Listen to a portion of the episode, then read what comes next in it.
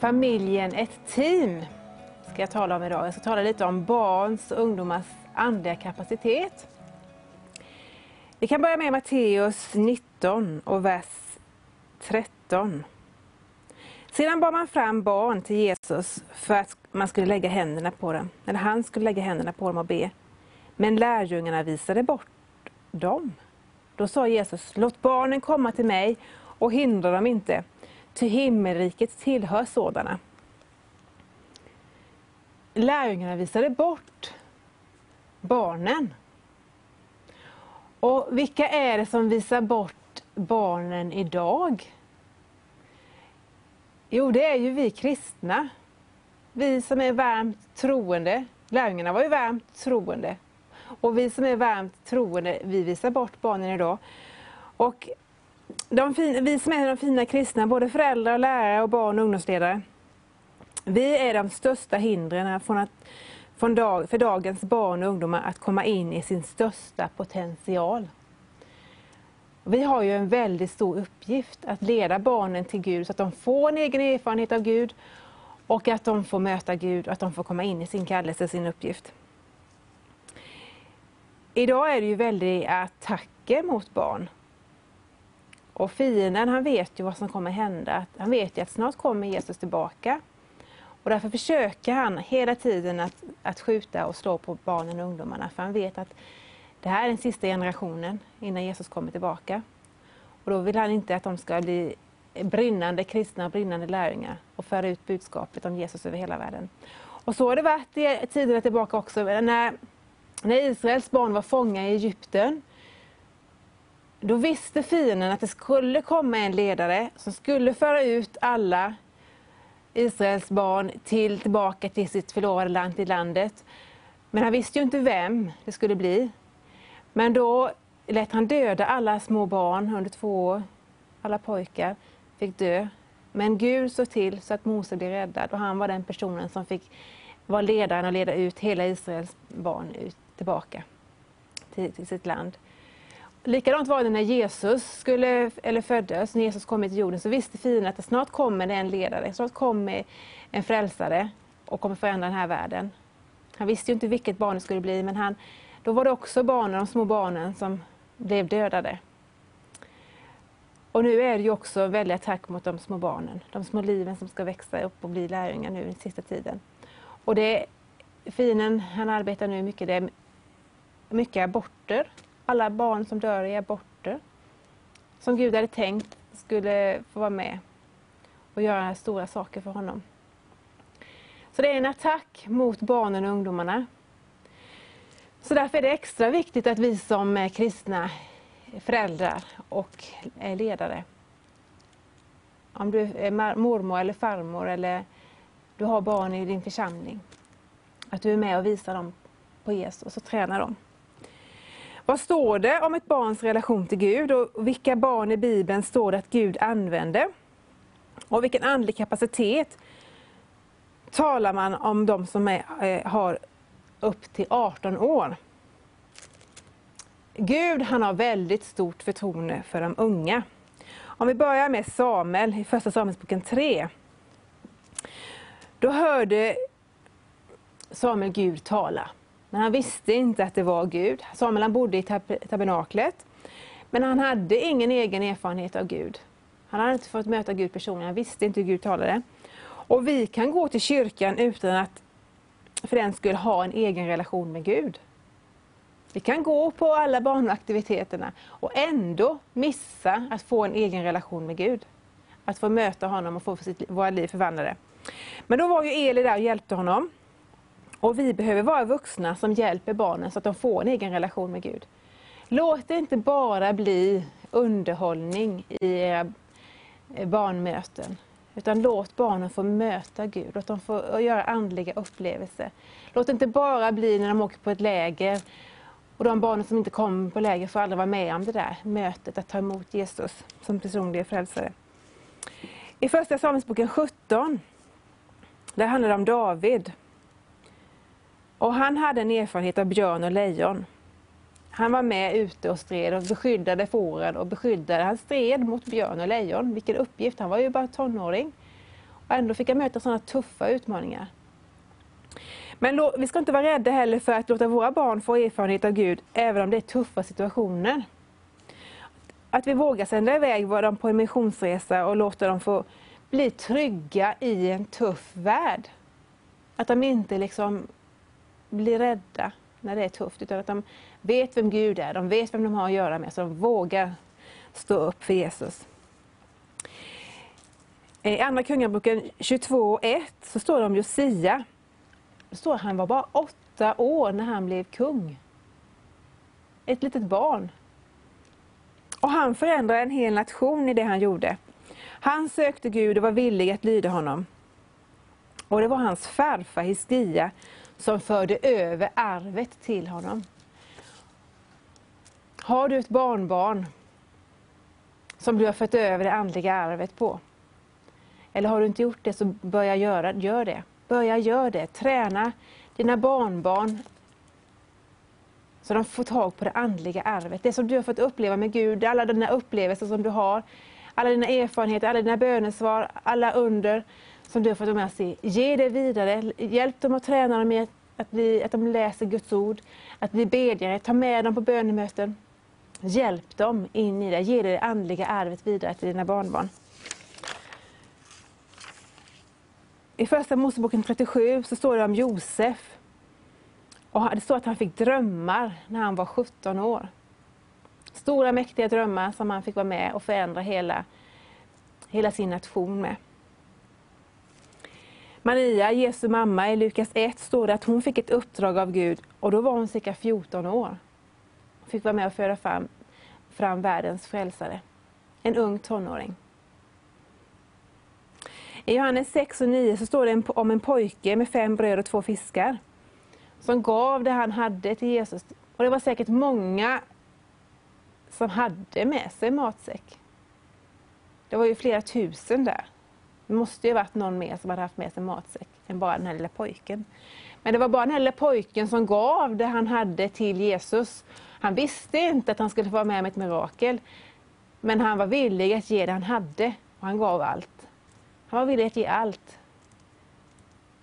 Även om inte han skulle få någonting själv. Eller även om han skulle bli utan mat. Han visste ju inte vad som skulle hända.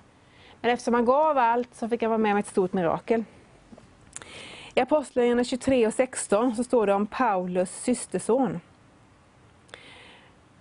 Han fick reda på att judarna tänkte döda Paulus. Och då gick han till kommendanten och berättade vad deras planer var. Och då sände kommendanten honom över till Caesarea. Då räddade Paulus från att bli dödad tack vare hans systerson som var modig att berätta och göra detta. I Lukas 1 och vers 15 så står det så här. Redan i moderlivet ska han bli uppfylld av den helige Ande. Det var när Johannes döparen var i sin mammas mage. Och det finns ingen nedre gräns för när den helige Ande verkar. Är du gravid eller känner någon som är gravid, be att den helige Ande får verka på barnet i magen. Den helige Ande kan komma och röra vid den lilla bebisen i magen. Och, eller om du känner många andra som, som kommer få barn, be för dem att den helige Ande redan där får komma och beröra barnet. Daniel i Gamla Testamentet, han blev tränad. Han hade mod att stå för sin tro och han avstod från grönsaker. Han vågade säga nej till liksom det, det de andra gjorde. Alla andra åt grönsaker och det var logiskt kanske att äta grönsaker. Men han visste att det var fel, han avstod från det. Han vågade gå emot strömmen. Vi ska träna våra barn så att de vågar gå mot strömmen. Även om ingen annan tror på Jesus så ska våra barn ändå våga stå för Jesus och tro liksom, och visa på Jesus. Även om de är helt själva. Så var det för Daniel. Ester utan en vuxen i, henne, i sitt liv så hade inte Ester kunnat göra det hon gjorde. Hon hade människor omkring sig som tränade henne, som hjälpte henne, som uppmuntrade henne, som coachade henne. Och du kan vara en sån person som coachar andra människor, ungdomar, barn och ungdomar till att bli det som, att de får göra det som Gud har tänkt för deras liv. Vi kan läsa vidare i Andra Moseboken 1 om Miriam om Mose. Och i Apostlagärningarna 12 och 13 står det om Brode, Josua, Jeremia och Jesaja, Simson. Vet du, det är många som eh, var under 18 år och fick vara till stor välsignelse och fick vara mäktigt använda av Gud. Och de fick träning redan tidigt. Och det behöver vi göra med våra barn här och nu också. I, eh, jag brukar åka till Indien och i Indien så jag har ett barnhem där och de barnen de tränas till att bli lärjungar. Varje morgon klockan sex så har de bön och lovsång. De, har Gud, de läser Guds ord och så läser de efter, tränar på bibelverserna så de memorerar dem och kan dem utan till. De tränas i, till att predika. Och så på kvällen likadant, så de har de också bön och lovsång, så ber de och läser. Och de ber för mig varenda dag. Och först när de sa det första gången tänkte jag, nej men nu, nu hittar ni nog på det. Nej, det varje dag. De gör det. Varje dag så ber de för mig och för andra, många andra. Varje dag ber de och ber och ber. De älskar att be. När jag frågade en liten tjej en gång, vad, vad tycker du om att göra? Jag älskar att be. Det är det bästa jag vet. En liten, liten tjej som älskar att be. Det är det bästa hon vet. För de har tränat sig att be och de har fått se bönesvar, de har fått se att Gud är på riktigt, att Gud älskar dem och att Gud svarar på bön. Och så älskar de bön. Det ska vi göra med våra barn också, här i Sverige. Träna dem så de älskar bön. bön. Och det är, att de älskar Guds ord, att de älskar Jesus över allting annat. Och så brukar jag fråga dem, vad, ska, vad vill du göra när du blir stor? Ja, jag vill bli läkare, eller jag vill bli ingenjör, jag vill bli lärare, jag vill bli vad de nu vill bli. Och så vill jag hjälpa de fattiga. Då när de fått hjälp så vill de ge det vidare. Det är inte att de vill bli ingenjörer och köpa mark och bygga hus för sin egen skull, utan för andras skull. Ge det vidare. Och träna dina barn som du har i din närhet till att bli det som Gud har tänkt för deras liv.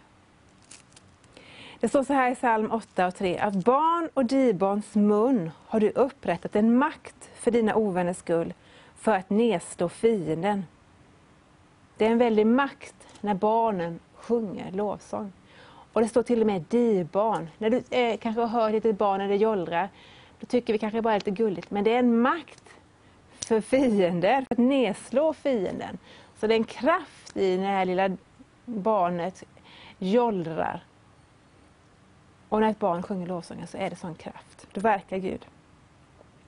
I första Timoteus 4 och 12 står det, ingen får förakta dig för att du är ung, utan var ett föredöme för de troende. Jag har jobbat som eh, barn och ungdomspastor i typ, ja, nästan hela mitt vuxna liv. Och när jag jobbade i en församling så lyssnade vi in Gud ganska ofta. Vi ville träna dem så att de kunde lära sig att höra Gud tala. Och jag skulle åka på en missionsresa till Kina. hade jag tänkt att jag skulle göra på sommaren. Och så jag, sa jag så här till de här barnen i den här gruppen att kan vi inte lyssna in Gud? För jag har tänkt göra en resa i sommar. Men jag skulle vilja att Gud visar också om det är den här resan jag ska göra. Och då lyssnade vi in. Och då var det någon, någon tjej fick skratt, eller något, något barn fick Eh, bikini och någon fick den kinesiska muren. Och så berättade jag sen att ja, men jag funderar på att åka till Kina. Och det kommer bli sommar, då kommer jag nog behöva min bikini. Det kommer åka med goda vänner som man har roligt med, så det kommer nog bli mycket skratt. Och Kina har ju kinesiska muren. För mig var det en sån uppmuntran att wow, bekräftelse på att det var rätt att jag skulle göra detta. Men också en uppmuntran att Gud talar till de här barnen. Och man kan tycka då kanske att men det var bara en bild. Liksom, eller sådär. Men vet du, Gud kan använda bilder för att visa någonting specifikt. Så det, Gud vill använda barnen. Och, och, och, samma gäng då som när vi åkte på en annan resa med dem eh, till Norge. Så var det en av tjejerna som glömde sin eh, mössa på ett ställe. Och hon blev helt förtvivlad för det var hennes älsklingsmössa. Och då sa, vi, sa jag till dem så här att men nu lyssnar vi in Gud och så frågar vi Gud var någonstans du har glömt din mössa, var du har lagt den. Och då var det en av barnen som fick Vi stannade nämligen på en parkering på ett ställe, på ett, vägen dit. Den ligger där på parkeringen. var Det någon som fick. Ja, men då får vi titta på den när vi åker tillbaka då. Och när vi åker tillbaka, då låg mössan där på parkeringen. Och de blev så glada de här barnen. De jublade och, ah, och prisade Gud och tackade Gud och bara wow! Att, de, att hon blev så glad såklart att de fick tillbaka sin mössa. Men också att de hade hört från Gud. Att Gud visade dem liksom var mössan låg. Och Gud kan tala till oss, eh, till barnen, på det här sättet. Och det är så uppmuntrande när man får med om hur Gud talar. Barn, de kan känna Gud. Vi ska läsa om det i första Johannes 2 och 14.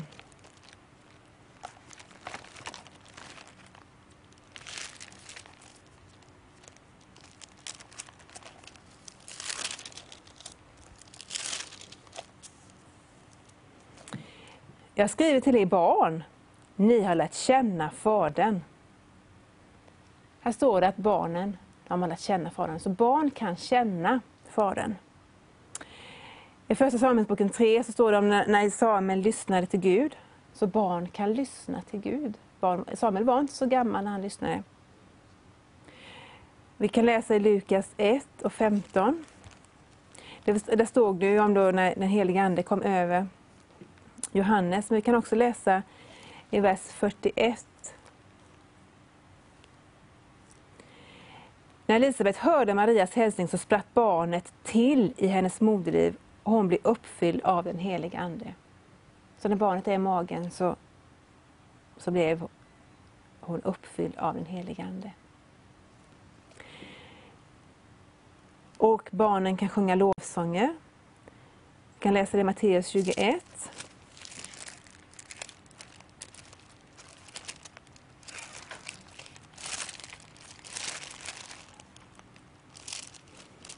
Och vers 15 och 16. De såg, de såg under som han gjorde och barnen ropade, sjöng alltså Hosianna, Davids son. Då blev de andra mycket upprörda. Och då frågade de honom, hör, de, hör du vad de säger? Och Jesus svarade, har ni aldrig läst? Ur barns och spädbarns mun låter du en lovsång stiga upp till dig. Här sjunger barnen lovsången. Och det är mäktigt. I Första Moseboken 21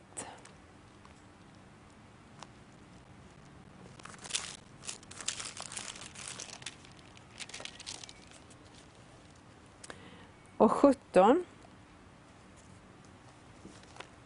Då hörde Gud pojkens röst och Guds ängel ropade till Hagar från himlen och sa till henne Hur är det Hagar? Var inte rädd.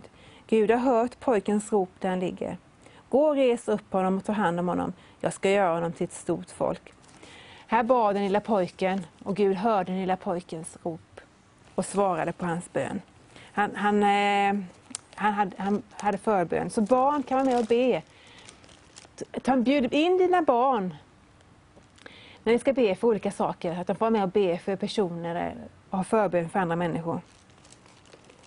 Och barn kan vara väldigt generösa med att ge. Johannes 6 och 9.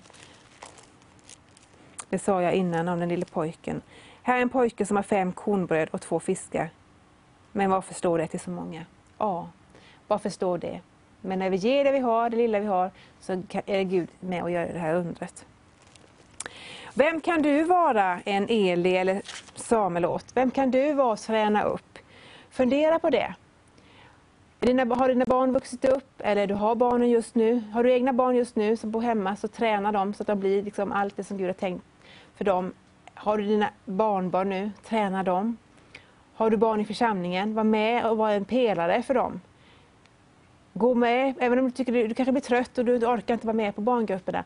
Men gå dit och bara titta lite lär dig deras namn och be för dem. Få lite relation med dem. Lär dig barnens namn i kyrkan och, och, och heja på dem och försök få en relation till dem så du kan vara med och träna dem. För många, många längtar, bara att det är ingen som kanske tränar dem till att bli det som Gud har tänkt. När jag, eh, jag har ju två, två barn och när vi har ju varit mycket i Indien så vi pratar mycket om Indien hemma i vårt hem. Och ber ju mycket för det och sådär. Och sen så jag var inte hemma, det var en eftermiddag jag inte var hemma. Men då min flicka på åtta år, då hade hon, eh, vi har gjort sådana nyhetsbrev som vi skickar ut till våra faddrar. Då hade hon hittat några sådana gamla nyhetsbrev och så tänkte hon nu ska jag gå runt och samla in pengar till, till Indien. Så hon och hennes bror och deras kompisar då, så de var sex personer, det var fyra personer från gatan, deras kompisar som bor på vår gata som inte är kristna men som följde med. Så då gick de sex runt och knackade på varenda hushåll i vårt kvarter och frågade om inte vi, de kunde samla in pengar till Indien. Och de fick in lite pengar så vi kunde skicka vidare. Och hon är inte så gammal, men det, hon, kan, hon kan göra, hon gör det hon kan göra. Och det hon ser. Och, eh, och Gud, hon, kan göra, hon har sålt sina kläder nu vill jag sälja mina kläder mamma så kan vi få pengar in till Indien. Och min pojke sa det att ja, men mamma jag behöver inte ha så mycket födelsedagspresenter, jag, kan, jag älskar med pengar så vi kan ge till Indien. Gud använder dem. Bara vi tränar dem in i det tänket. Att, att, börja, att de får lära sig att tänka, att inte bara tänka på sig själva, att köpa grejer till sig själva. Att bara använda alla pengar till sig själva. Och det börjar ju med oss. Om vi bara köper allting för oss själva så blir det att barnen blir påverkade av det. Men är vi med och ger ut och sprider ut och ger till människor så, så gör barnen likadant. Om vi lyssnar in Gud så lär vi barnen att lyssna in Gud. Jag jobbade ju, eh, var i, en församling och tränade eh, några barn då på att lyssna in Gud. Så satt vi där och jag, det var precis innan jag skulle börja mitt arbete som jag skulle starta i Indien med att hjälpa de fattiga. Och jag hade precis pratat om hur jag skulle göra och, och jag var precis i början av arbetet. Och jag tänkte hur ska det gå? Så, här. så sa jag till, till barnen att nu får ni lyssna in Gud, vad Gud säger till er, över mig, till mig. Och så lyssnade de och då är det en pojke som inte visste, han visste ingenting om detta med mina planer om Indien. Så säger han, du ska hjälpa många fattiga så att de slipper jobba hårt. Det kommer bli jobbigt för dig, men Gud kommer vara med dig och Gud kommer hjälpa dig. Och det var precis mitt i prick. Han hade ingen aning om detta. Så då fick jag bara säga det till honom att vet du, jag ska starta ett arbete i Indien. Det här är mitt i prick. Tack för den uppmuntran. Han blir uppmuntrad, hela gruppen blir uppmuntrad, jag blir uppmuntrad. Och vi, eh, flera år senare när vi har träffats igen så bara, kommer du ihåg vad du fick? Kommer du ihåg? Ja, jag kommer ihåg. Det är så att jag hjälper de fattiga barnen att de får gå i skola, få mat, så att de slipper bli sålda till eh, att jobba som stenbrytare, att hugga sådana här stora stenblock till mindre småsten. Det är ett slaveriarbete kallar jag det för. Och nu när de får skola och utbildning så slipper de jobba med det här jobbet. Och han lilla killen sa ju, du ska hjälpa många av de fattiga så att de slipper jobba hårt. Och det är precis det jag gör nu. Gud använde den här lilla pojken till att uppmuntra mig och bekräfta det som Gud vill att jag skulle göra. Och Gud kan, kan använda dig och dina barn på ett mäktigt sätt till att sprida ut Guds rike i det här landet men också över hela vår värld. Ta med barnen på en, på en lärjungaresa och Gud välsigne dig och eh, lycka till med att träna dina barn så att de blir lärjungar. Tack för att du har lyssnat.